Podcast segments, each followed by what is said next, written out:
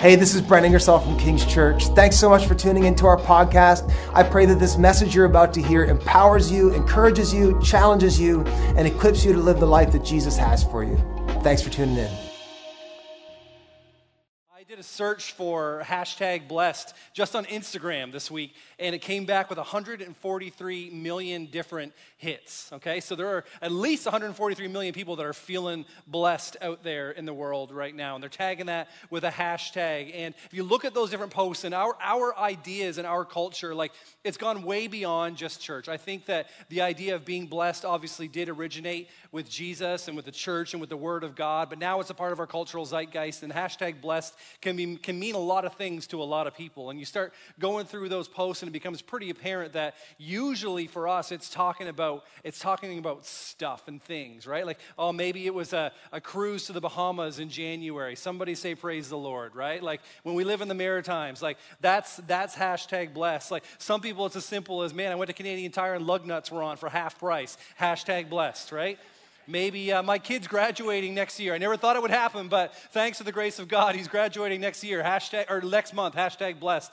And then the double blessing is he moves out in two months. Double blessing, right? Hashtag double blessed, hashtag my man cave, finally, right? And, uh, you know, we've got all different kinds of ideas and concepts of what we think it means to be blessed. And I couldn't help but prepare for this scripture and this, this sermon today. And as I was studying, to think through what did Jesus mean when he said, you will be blessed. And when we read through these Beatitudes, like the word Beatitude, literally just translated from the Latin, it means blessed are. These are the blessed are statements. These are the blessed are attitudes. And I thought, you know what? Do I really just need more stuff in my life? Is that what being blessed is all about? Like, do I need more money? Do I need a faster car and a bigger house and more frequent luxurious vacations? You know what? The carnal side of Andy Broad says, heck yes, I do. I need all those things, right? Like, if there's a blessing buffet, I'm taking a scoop of everything, brother. But I think when it comes to blessing and what it actually means is we would do much better to listen to the words of Jesus than we would to listen to our own appetites and desires, right? Certainly better than listening to mine. And so I think what Jesus is referring to here in these Beatitudes as we get into it is, is an idea of this perpetual state of blessedness and I think that's our, our goal for all of us, isn't it? Like everyone you know in this world and in this life is just trying to get to a place where they just feel like everything is good and I'm blessed. And I don't think, I think that's one place that us and Jesus may agree. So I want us just to look at this passage together. Again, if you've got your Bibles, Matthew 5. Some of you are following along in version and that's awesome. You get your paper copy, that's great too. This is the New International Version. Matthew chapter 5, it says, Now when Jesus saw the crowds, he went up onto a mountainside and sat down. So, like, he literally, like, there was no microphones back then, no amplification. So, up on a hillside, so his voice would kind of just naturally cascade down and carry to these thousands of people that had come to hear it. And his disciples came to him, and he began to teach them, these crowds. And he said, famous words here that so many of us know. Even if you're not really familiar with church, you've heard many of these statements. Blessed are the poor in spirit, for theirs is the kingdom of heaven. Blessed are those who mourn, for they will be comforted. Blessed are the meek, for they will inherit the earth. Blessed are those who hunger and thirst for righteousness, for they will be filled. Blessed are the merciful, for they will be shown mercy. Blessed are the pure in heart, for they will see God. Blessed are the peacemakers, for they will be called the children of God. And blessed are those who are persecuted because of righteousness, for theirs is the kingdom of heaven. Blessed are you when people insult you or persecute you or falsely say all kinds of evil against you because of me. Rejoice and be glad, because great is your reward in heaven. For in the same way they persecuted the prophets who were before you. This is the word of the Lord. This is what it means to be blessed. These are the blessed are attitudes from the from the mouth of Jesus Christ himself. And you know what? Before we really dive in and start unpacking these blessed are statements, it's so important that we understand this in the context of what Jesus said just a few verses earlier at the conclusion of chapter 4. Chapter 4, verse 17. Brent preached on it just last week. You remember he said, Repent, for the kingdom of heaven is near. Jesus said the words, the end of chapter 4, Repent, for the kingdom of heaven is near. And then he went on to deliver the Sermon on the Mount. Jesus was saying, This promised kingdom of heaven, we all know that someday Jesus promised to come back, right? Jesus came, died on a cross, rose again. We celebrate that on Easter. Was around for a little bit longer, and he ascended back to heaven and left his church established and in charge with his disciples. But he said, I'm coming back one day, and when I do, I will make all things new. Amen? And we're all looking forward to that. The day when he reestablishes his creation, he sets it back and puts it back in order the way that it was intended to be. Jesus just said a few verses earlier repent because the kingdom of heaven is near. It's what he's talking about. And while we still wait for that reality, at the same time, Jesus is saying heaven is invading earth. Heaven is invading our present reality as well, right? It's kind of like Doctor Strange in the multiverse a little bit, but just hang with me for a second. Like Pastor Brent preached on this just last week if you were here. Like when heaven heaven shows up in our world, in our reality, something is just captivating about it, right? Like when heaven shows up and when heaven moves, like Lindsay was saying, sharing that story of the man whose, whose ear was healed. Like he had hearing loss for, I think it was two years that he carried that, and then God healed it in a moment because his people decided just to pray and just to ask and just to believe. Like when heaven shows up on earth, like you cannot deny its power, you cannot deny its majesty. And when Jesus was saying the kingdom of heaven is near, he was saying we're pulling that future reality that we're all headed towards, that trajectory that we're on but as followers of Jesus, we can pull a little bit of heaven down to earth in the meantime. Jesus did that. All those miracles were pointing to something greater, to a coming day when things would be made whole and right and perfect again. And Jesus says, Repent, the kingdom of heaven is near, and it's now. And then he begins to describe all of these blessed are statements. He's saying, This is what happens when heaven shows up. This is what it looks like when heaven shows up in your life. Blessed are these kinds of people. Here's what happens in your life when you fix your eyes on the kingdom of heaven, not on the kingdom and reality that's around you right now. These are the eight traits the supernatural traits of the followers of Jesus. They're supernatural because you can't just decide one day to be meek and humble in spirit. You can't just decide one day to hunger and thirst for righteousness, to be merciful, pure in heart, to be a peacemaker. These are supernatural qualities that the Spirit brings to fruition in your life. You got to understand this, church. If you just just give me another second here because we have to lay this this groundwork. If you don't understand that these aren't things that you can do on your own. These aren't things that I can do on my own. These aren't a list of things that we have to try to do to get ourselves into God's good graces. What we need to do is to surrender to His Holy Spirit and His work in our life, and then He will begin to cultivate these things within us and through us. Amen? Like, like I'm so excited for next month, for Holy Spirit month and this new series in the month of June. Like, we are going to go after this and ask God to bring these things to fruition in our life. And it's only in full surrender to Him that we ever see it happen.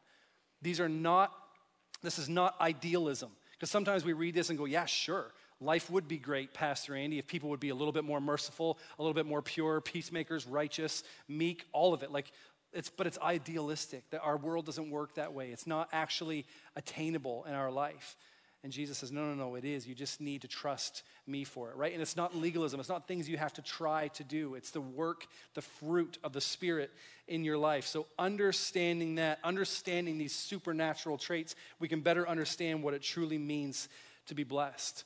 Jesus didn't come searching for people who already possessed all of these qualities so that he could use them. He came searching for people that were willing to submit to him and surrender to him so that he could begin to do these works in their lives. Are, like, are, you, are we understanding that? Does we have a, a good grasp or concept of that? Like, this is what Jesus is saying. None of this is going to matter or pertain unless we understand that and we understand that reality. This is what Jesus was saying. This is the work I want to do within you. And then he begins to lead into these Beatitudes. He says, Blessed are the poor in spirit. Blessed are the poor in spirit, for theirs is the kingdom of heaven. What's Jesus saying here? He's saying, Blessed are the people who realize that I've got nothing.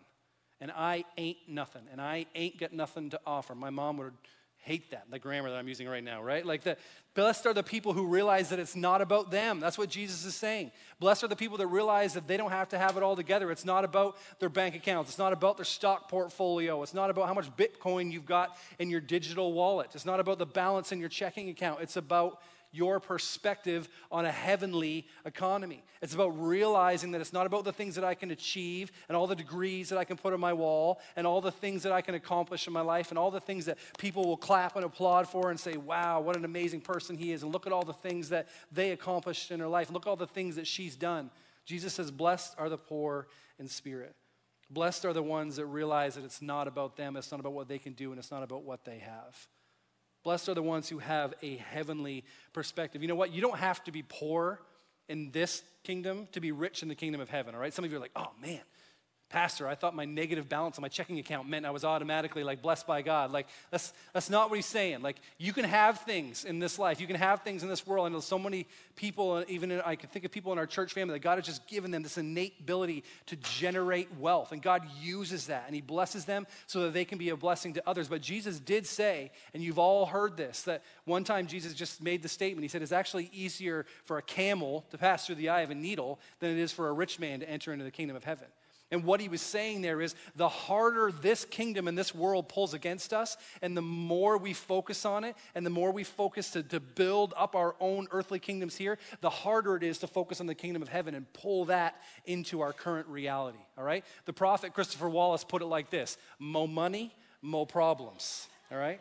More money, more problems. And now, while I would not, uh, AKA Biggie Smalls, AKA the Notorious B.I.G., while I would not normally recommend taking financial advice from a hip hop song, uh, Biggie was on to something here, okay?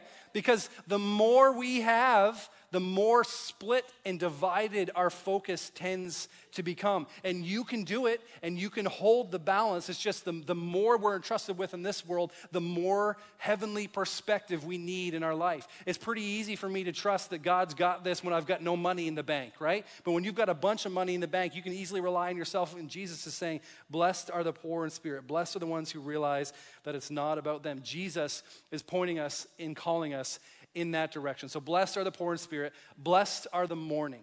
Blessed are the mourning, for they will be comforted, Jesus said. You know, those of us who find ourselves in a, in a stage of grief, grief is one of the most powerful emotions. I, I don't think that grief can kill you, but it will make you feel like it can kill you, right? Those of you who've had to walk that road, I can think of so many in our church family, even in the last in the last couple of years that have just been asked to walk a very, very difficult road in a season of mourning. Like, what a comfort it is right on the surface level when Jesus says those words Blessed are those who mourn, for they will be comforted. It's a promise of God. You can take that to the bank, absolutely. C.S. Lewis put it like this. Just very simply in his book, The Problem of Pain, God whispers to us in our pleasure, He speaks in our conscience, but He shouts in our pains. It is his megaphone to rouse a deaf world. There is something about a season of pain and grief and mourning where God can and will speak to us if we have the eyes to see and the ears to hear. There's something he can do in those seasons that's very difficult to achieve otherwise.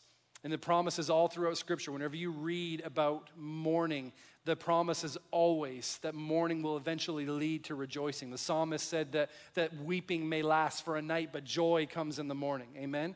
And the promise of Jesus is that the seasons of mourning and grief that we find ourselves in will always lead to life on the other side if we trust Him for it and we believe in him for it. Even Jesus himself was, was acquainted with our grief. We sang that in one of our songs this morning in worship. Like, he knows what you're feeling and what you're going through. He doesn't ask us to walk those roads alone. Like, even in the Garden of Gethsemane, like before he was crucified, Jesus had that moment in that prayer. Maybe you remember it, where he literally said, God, please allow this cup to pass from me. I don't want to go to this cross. I don't want to be tortured. I don't want to die. I don't want to experience this pain. He was in such anguish that he literally sweat drops of blood, kind of like I'm sweating in here because the air conditioner is broken, okay? Jesus literally sweat drops of blood. It's, an, like, it's a medical condition. You can look it up. Like you can be in such a state of anguish that your, your, your blood vessels begin to burst and mix with your sweat. Like Jesus knows your pain. He did that for you. There's nothing we can experience or go through in this life that Jesus cannot and will not relate to. And when will we be ultimately comforted? When will we no longer have to deal? Like, again, we know, remember, repent, for the kingdom of heaven is near. We know that that promised kingdom is coming, but we're still left to deal with things like brokenness and pain and death and sorrow. But Jesus said, hey, one day, book of Revelation, remember that? Revelation chapter 21, Brent led us through that whole book and that whole series. Revelation 21 said he will wipe every tear from their eyes, and there will no longer be any death or any mourning or any crying or any pain. This is our promise, and the promise of Jesus. Jesus is speaking to that coming reality, but also our present reality. Blessed are the ones who mourn because we realize that, you know what, I can't do this on my own, but I need Jesus at work in my life. Blessed are the mourn, for they will be comforted. Blessed are the meek, Blessed are the meek, for they will inherit the earth. Don't you love this so you can know if you're like me, you can check it off and you know when I'm going to be done? So we're getting there, we're getting there, okay? Blessed are the meek, for they will inherit the earth. First thing we got to do is say, what the heck does the word meek mean? Because we don't really use that a whole lot in our in our vernacular these days, do we? Like, and if we do, it's usually not in a positive sense. It's usually negative. I punched it into Webster just to see what Webster's dictionary has to say, and it defines meek this way: quiet, gentle, easily imposed upon, and submissive. Now, I don't think that's what, maybe one of those words applies to what Jesus is saying here, but I don't think when Jesus was teaching this, that's what he had in mind. You know what? I learned something incredible when I was preparing for this sermon, something just amazing that blew my mind. Only two people in all of Scripture, all 66 books that we have, all collected together in what we call the Bible, 66 different books, the Old Testament and the New Testament. In all of those 66 books, only two people are referred to as meek use the same word to describe as what Jesus is saying here in the Beatitudes when he said, Blessed are the meek, for they will inherit the earth. You know who those two people are? I'm going to tell you. If you don't know, I'm going to tell you, all right? Moses and Jesus himself. Moses and Jesus himself. So if that's if that's the company that we're in when we're meek, then sign me up, baby. Right? Like Moses and Jesus, like the only two people, all the people in Scripture, and only two of them are referred to as meek, the way that Jesus is referring to here in Numbers, the book of Numbers, is said about Moses. Now Moses was very humble. It's the same word translated here that Jesus is using for meek. Moses was very hum- was a very humble man, more humble or meek than anyone on the face of the earth. You wonder why God used him so powerfully and moved through him so powerfully. In the book of Matthew, just a few chapters later, Jesus describes himself. He says, Take my yoke upon you and learn from me, for I am gentle or meek, the same word, gentle or meek and humble in heart, and you will find rest for your souls. Jesus is meek. Moses was meek. You know, I think that being meek doesn't mean that you're weak. It doesn't mean you're spineless. It doesn't mean you're gutless or wimpy or soft. The best meaning that I could come up with of what it means to be meek is actually strength that is under control. Strength that is leveraged for the good of the people around you, not for yourself. Because what do we want to do when we get a little bit of strength and power? Naturally, we want to use that to elevate ourselves, right? That's what our kingdom tells us to do. Use it for yourself. Elevate your own platform. Bring glory to yourself. And Jesus saying, no, no, blessed are the meek. Blessed are the ones who know what they have, who know what they're capable of, who know what God has blessed them with and trusted them with, and they leverage that for the good of the people around them. Blessed are the meek, for they will inherit the earth. You know, for us, we live in the tension because our culture, we idolize people who, who are successful on the surface, people who are pushy and grabby and, and power wielding and self asserting and controlling and dominant. Like, those are the kind of people that get ahead in our world, right? Those are the kind of people that succeed. And we elevate people like that. We even try to emulate people like that from time to time. And Jesus says, no, no, no, actually, those people are just striving to try to win, try, striving to try to accomplish something. But the meek already have it.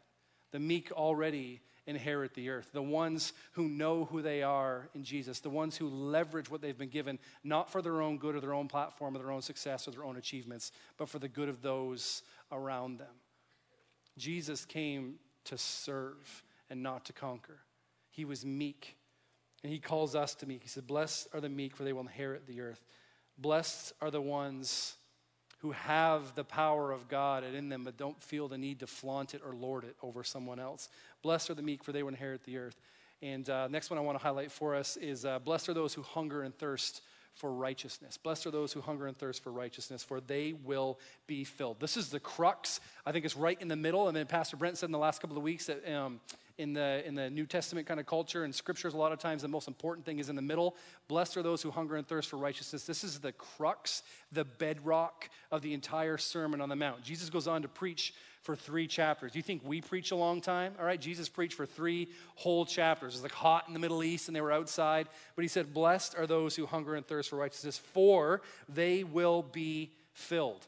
Now, we've got all kinds of appetites in our life. We know what it's like to be hungry. We know what it's like to desire something. We know what it's like to want something or to need something in our life. And Jesus said, Blessed are those who hunger and thirst for righteousness, for then they will be filled. So many things that we try to fill our lives with, aren't there? So many things that we try to fill a void or fill a gap or get a quick fix or a hit of dopamine or whatever it is because we just want to be filled. And Jesus said, Blessed are the ones who hunger and thirst for righteousness, for they will be filled. That's the promise. The word righteous literally just means right relatedness, to be in right relationship with. And I think Jesus is saying, Blessed are those who obviously are in right relationship with God Himself. Blessed are those who are in right relationship with me, but blessed are those who are in right relationship with one another, with their spouse, with their kids, with their community, with their neighbors, with their church, with their home church. You know, one time the Pharisees tried to trick Jesus and asked him what the greatest commandments were in the Bible, see if he would play favorites. And he summed it all up. And he said, The first commandment, the greatest one, is to love the Lord your God with all your heart, soul, and mind. And the second is a lot like it you love your neighbor as yourself. Love God and love people. Be in right relationship with God and right relationship with people. Blessed are those who hunger and thirst for righteousness. You know what? Again, these are not things that you strive to do on your own. These are things that come to fruition in your life, work, fruit of the Spirit that God will cultivate and the Holy Spirit will cultivate in your life when you surrender to Him. You are not in right relationship with God apart from the work of Jesus. Your sin separated you from God forever. If not for Jesus and what He did on the cross, you and I never stood a chance. And to be in right relationship with Him, all we need to do is trust Him and believe Him for who He said He was and what He said He did on our behalf even in the Ten Commandments. Like, this is not a legalistic to do list, to-do list. Even the Ten Commandments, like in the book of Exodus, when God was giving the Ten Commandments to Moses, he started off, before he listed off all those 10 things, he said, I am the Lord your God who brought you out of Egypt, out of the land of slavery. He's talking about being in relationship. Then he go on, went on to say, Don't have other gods before me. Don't worship idols. Don't take my name in vain. Honor the Sabbath. Honor your parents. Don't kill each other. Don't commit adultery. Don't steal. Don't lie. And don't be jealous of your neighbor's crap, right? But he went on to say all of that in context of relationship with him. He said, I am the Lord your God. Come to me and then I will bring all these things to fruition in your life. Life with God, the blessed life, the good life, has these things on display and it's accessible and it's attainable for every single one of us. Jesus didn't say, Blessed are the people who try really hard to do all these things. Blessed are the people who try really hard to keep the Beatitudes. Blessed are the people who try really hard to keep the Ten Commandments. He said, Blessed are the people who are defined by these things because they've surrendered to me and allowed me to do this work in their life. Saying people that are desperate for more of Him in their life are the ones who will be filled, are the ones who will be satisfied. We were talking about it in that video about Holy Spirit Month, right? When we encounter someone who we just see is, is at peace and just knows who they are and knows what they have and know what God has spoken over their life, there's just, there's just a peace that they have that is just absolutely irreplaceable. And that's what Jesus is referring to here. Blessed are those who hunger and thirst for righteousness, for they will be filled.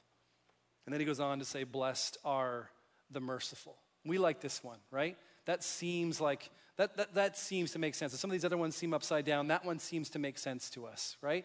Blessed are the merciful, for they will be shown mercy. And Jesus himself is mercy embodied. The book of Hebrews talks about him like this. Oh, nope, sorry, went a little bit too fast. The book of Hebrews talks about him like this. I want to read it. It says, uh, uh, For this reason, he had to be made like them, fully human in every way, in order that he might become a merciful and faithful high priest in service to God, and that he may make, make atonement for the sins of the people. You know what? We like to say this in church mercy is not getting what you deserve, and grace is getting something that you don't deserve. Does that compute? Mercy is canceling debts. Mercy is getting away with something. Mercy is being let off the hook. Mercy cancels our debts. If you've ever had a debt canceled in your life, you know the freedom that can come from that. You know the freedom that that can bring in your life. And Jesus is saying, My mercy cancels debts. The debts that you owe, the book of Romans says that all of sin and fall short of the glory of God. And then it says the wages of sin is death. Like the price for our sin is death. But Jesus gladly paid that on your behalf and canceled your debts. Amen? And what a freedom. What a blessing that is. And then Jesus says, Blessed are the merciful, for they will be shown mercy. His mercies are new every single morning, church. We love that promise, don't we? You feel like you missed the mark last night? His mercies are new this morning. You feel like you missed the mark last week? His mercies are new every morning. Last year, new mercies. Last decade, new mercies. I talked to someone after the first service today that's been following God for 60 years, and God was still working in their life and calling out areas where they needed new mercies. I mean, what an incredible gift it is the new mercies of God that we only need to walk in and recognize every single day. In the next chapter, Matthew 6, Jesus goes on to say, still in the Sermon on the Mount, he makes a troubling statement that maybe you're familiar with. He essentially boils it down and says, If you forgive other people in your life, then I will forgive you. But if you withhold forgiveness from other people in your life, then I will withhold forgiveness from you. And that's a really strong and really troubling statement if we're being honest. Like, I've struggled with that throughout my life. It's like, Jesus, are you really going to be that harsh? And I think what he's saying there and what he's getting at is until we actually understand how blessed we are and how much mercy he's shown us in our life, then we aren't able to extend that mercy to someone else. If we find ourselves still unable today in some area of our life to extend mercy, then Jesus' invitation is to come back to the well and to drink deeply and understand the mercy that He has for you. Because once we understand the mercy that we've been shown, the true mercy that we've been shown, then forgiving the unforgivable actually becomes possible. Like you can think about the, the deepest wound that's ever been inflicted in your life, like the worst thing that anyone's ever done to you. And maybe you've struggled to forgive that and reconcile it in your life. Forgiveness doesn't mean, by the way, allowing someone to continue hurting you. It just means you don't longer and you no longer define yourself by what it was that they did to you. And you think about that horrible thing in your life, and Jesus is what I think what he's saying there in Matthew 6 is if you can't bring yourself to show mercy in that circumstance, then you need to come back to the well and understand the mercy that I've shown you. Because when we have that perspective, when we pull that heavenly reality into our current lives, that's when things begin to change and shift. We can forgive the unforgivable only when the Spirit's at work in our life. So blessed are the merciful, for they will receive mercy. I love what Pastor Darrell Johnson, he kind of wrote a paraphrase on this beatitude, and I loved how he put it. He said, Blessed are those who have left behind the preoccupation with how they're doing and are simply captivated by Jesus. Like, blessed are the people who have given up being like, oh, I, I, can't forgive yet, or I can't do that, or I can't make that happen on my own. He says, no, no, it's not about anything you can do. It's just about being captivated by Jesus and allowing Him to continue to speak wholeness over your life. So, blessed are those who have left behind that preoccupation. Blessed are the merciful. Blessed are the pure in hearts. All right? Some of you are like, Pastor, if I'm being honest, I don't feel very pure in hearts. If you knew me very well, you wouldn't know. But scriptures say, Blessed are the pure in heart, for they will see God. And all throughout scripture, when you read it, especially in the Old Testament, and you think of, again, Moses when he used to go up on Mount Sinai and speak to the Lord, and the Lord would give him direction, even the Ten Commandments, and he went back and, and spoke on God's behalf to the nation of Israel. Even then, Moses said, God, just let me, let me see you. Let me look upon your face. And God said, No, you can't handle this. Like your human form wasn't designed to handle my unfiltered glory. There was one time when he literally placed Moses into the cleft of a rock, like a space between two rocks, and he passed by and says the, the word says he covered him with his hand and passed by. And then once he had passed by, he removed his hand so that Moses could see his back. But no one was allowed to see the face of God. And then yet we see here Jesus speaking in the New Testament, like, blessed are the pure in heart, for they will see God. And I don't know about you, but my natural response is to read something like that and go like, okay, what are all the things that I'm doing wrong? What are all the ways that I'm messing up? Where are all the impurities in my life? Where are all the things that I'm allowing to stop me from seeing God? Where are all the ways that I'm following short, that I'm falling short? But again, Jesus isn't saying these are all the things you have to do. He's saying, Come to me, seek me, know me, follow after me, allow my spirit to work in my life in your life, and then I will begin to purify you. I will begin to make you righteous. It's like Darrell Johnson said, right? Don't worry about what you're doing, just be captivated with the person of Jesus. He will make you pure. He will purify you. It's not about what you can do, all right? Someone just needs to hear that today. You need to stop trying so hard to be a good person, mostly because you're not. And I'm not either. Jesus is good. Jesus is so good. And he says, just come to me and I will begin to purify you. I'll begin to change you. I'll begin to heal you. I'll begin to fill those desires and appetites that you're so desperate for in your life. So blessed are the pure in heart, and then blessed are the peacemakers. You love this because you know I'm almost done, right? Blessed are the peacemakers, for they will be called the children of God. This is like greeting card 101. You go buy a Christian greeting card somewhere and you see that all the time. Blessed are the peacemakers, for they will be called the children of God. The word that he's using here for peace is a word that's still used as a greeting in a lot of countries in our world today and cultures. It's shalom. We've all heard of it, right? Shalom, the perfect peace of God. Because when you and I think about peace, a lot of times we think of a feeling, like an inner feeling, like, oh, I'm, I'm here at the cottage and I'm on the lake and I can hear the crickets and I'm, I'm so at peace right now. Or we think of it as like a, a state, like a lack of conflict, like world, world peace, peace between nations, right? But shalom transcends all of that and goes so much deeper than all of this peace, this perfect peace that Jesus is talking about here, the shalom of God. It's, it refers to, to soundness and wholeness and well being. It's, it's, it's all encompassing, it's, it's ecological, it's psychological, it's emotional, it's spiritual, it's physical. Like the perfect shalom of God is really what we're all longing for like the, the buddhists like i think that's what they're trying to get at with, with, the, with achieving the state of nirvana right? Like the, the, all humans we just want to be at peace. We want to achieve perfection in our life. We want the shalom of god. And there are so many things and we all know it and we all we've all been there right? There are so many things that in this life and in this world we know that we can turn to for a quick fix and a hit of dopamine and something that will make us feel better in the temporal. And jesus is saying Blessed are the peacemakers. Blessed are the shalom makers, for they will be called the children of God. They will be sons and daughters of the King. I love, I love Luke chapter 2, 14. It's a, it's a great little verse, and uh, we, we read it a lot at Christmas time, right? Is when all the angels showed up, like the host of them in the sky they were telling the shepherds that Jesus was born. And what they say, they say, Glory to God in the highest heaven and on earth, peace to those on whom his favor rests. They're saying once God gets his glory, once our eyes are turned to him, once we desire him above all else, once we stop trying to make it on our own, once we stop trying to achieve something, once we stop the hustle and stop playing the game and just say, I need Jesus in my life. Glory to God in the highest heaven then it's peace to earth on those on whom his favor rests. Blessed are the peacemakers. When we give God his due glory and place him in his rightful place, his peace begins to flesh itself out in our life. Peacemakers are beatitude people, church. Blessed are the peacemakers. And then we're done with this. Jesus finishes off with something really simple that feels really good. Blessed are the persecuted, right? Blessed are the persecuted because of righteousness, for theirs is the kingdom of heaven. The persecuted inherit the kingdom of heaven. It's the only one that Jesus repeats himself on this whole list. He says, Blessed are the persecuted, for theirs is the kingdom of heaven. But then he goes on in verse 11 to say, Blessed are you when people insult you and persecute you and falsely say all kinds of evil against you because of me. So he, he keeps it.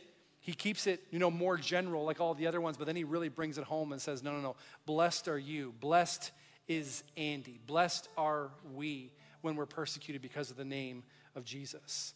The only time Jesus repeats himself goes from they language to you language. In the Gospel of John, Jesus said, If the world hates you, well, hey, just keep in mind that it hated me first.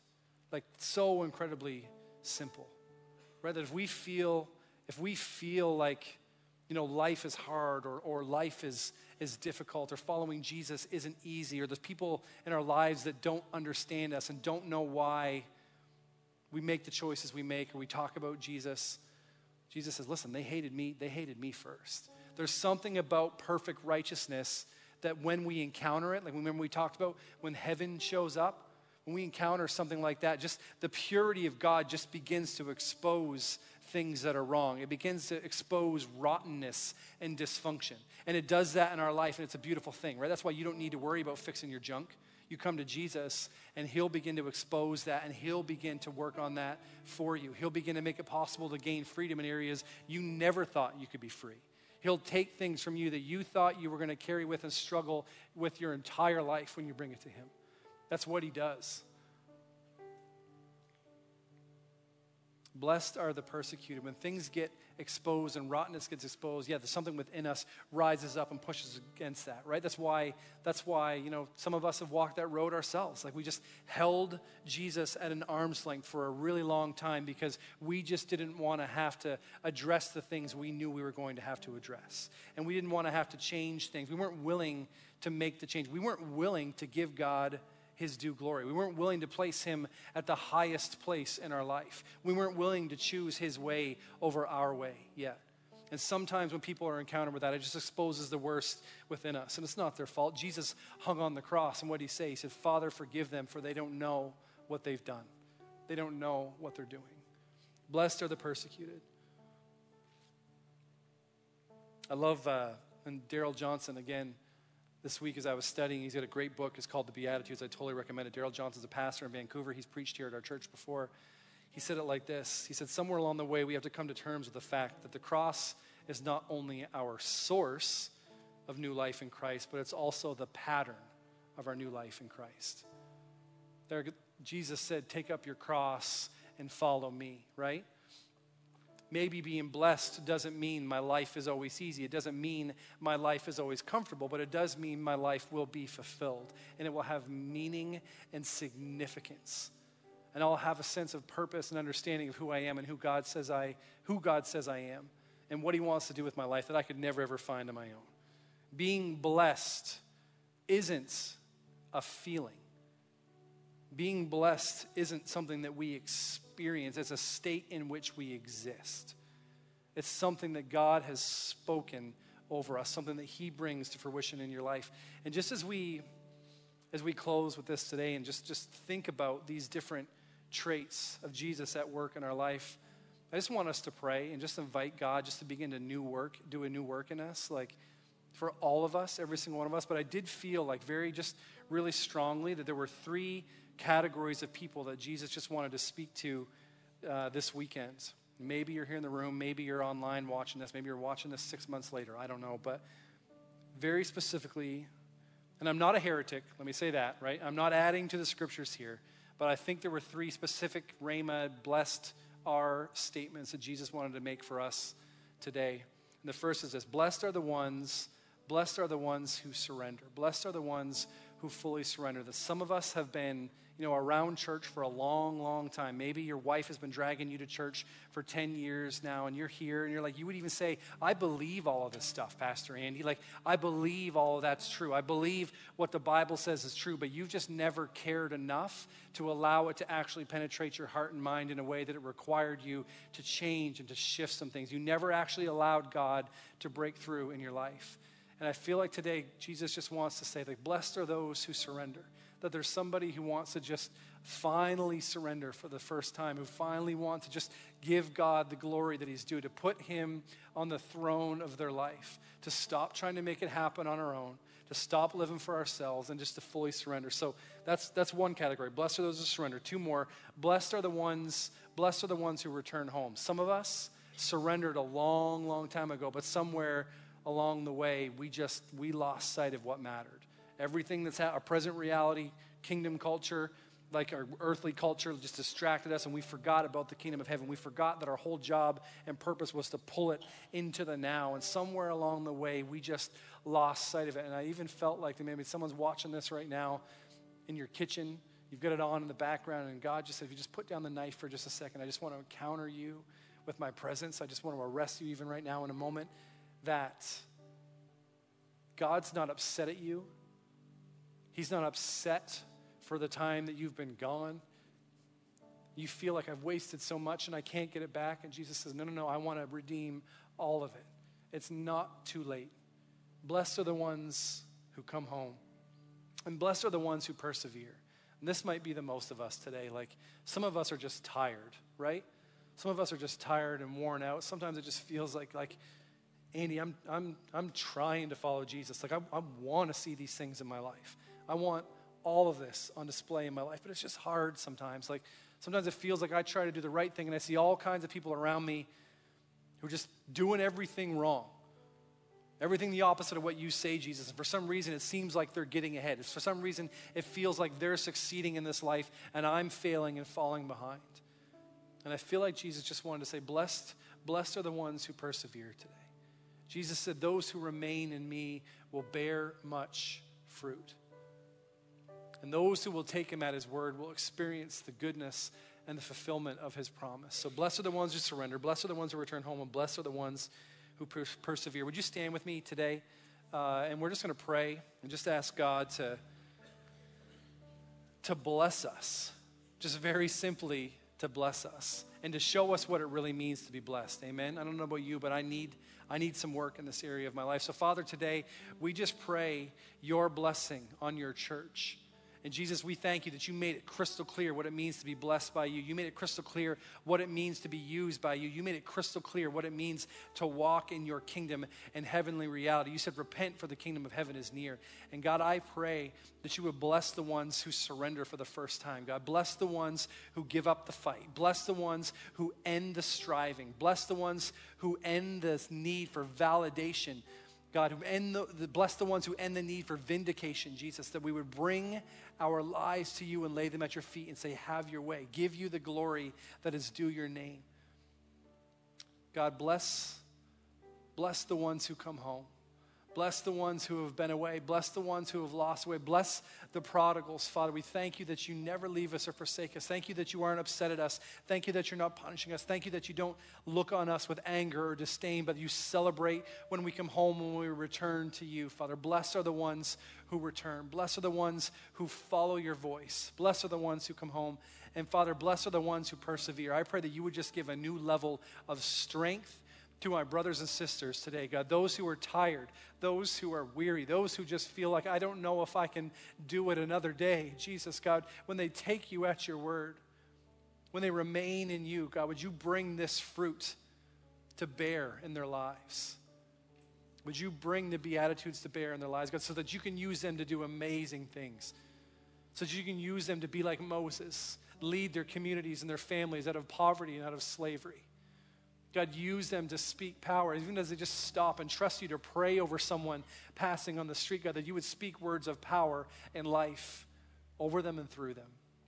God, we thank you for this. Thank you, God, for the, for the just removing of pressure in our life that we, we can't do this on our own. We, we cannot do this without you, Jesus. So would you fill us? Fill us with your spirit, fill us with your strength, fill us with your power, and may we be sent out. May we be sent out to be peacemakers. May we be sent out to be merciful.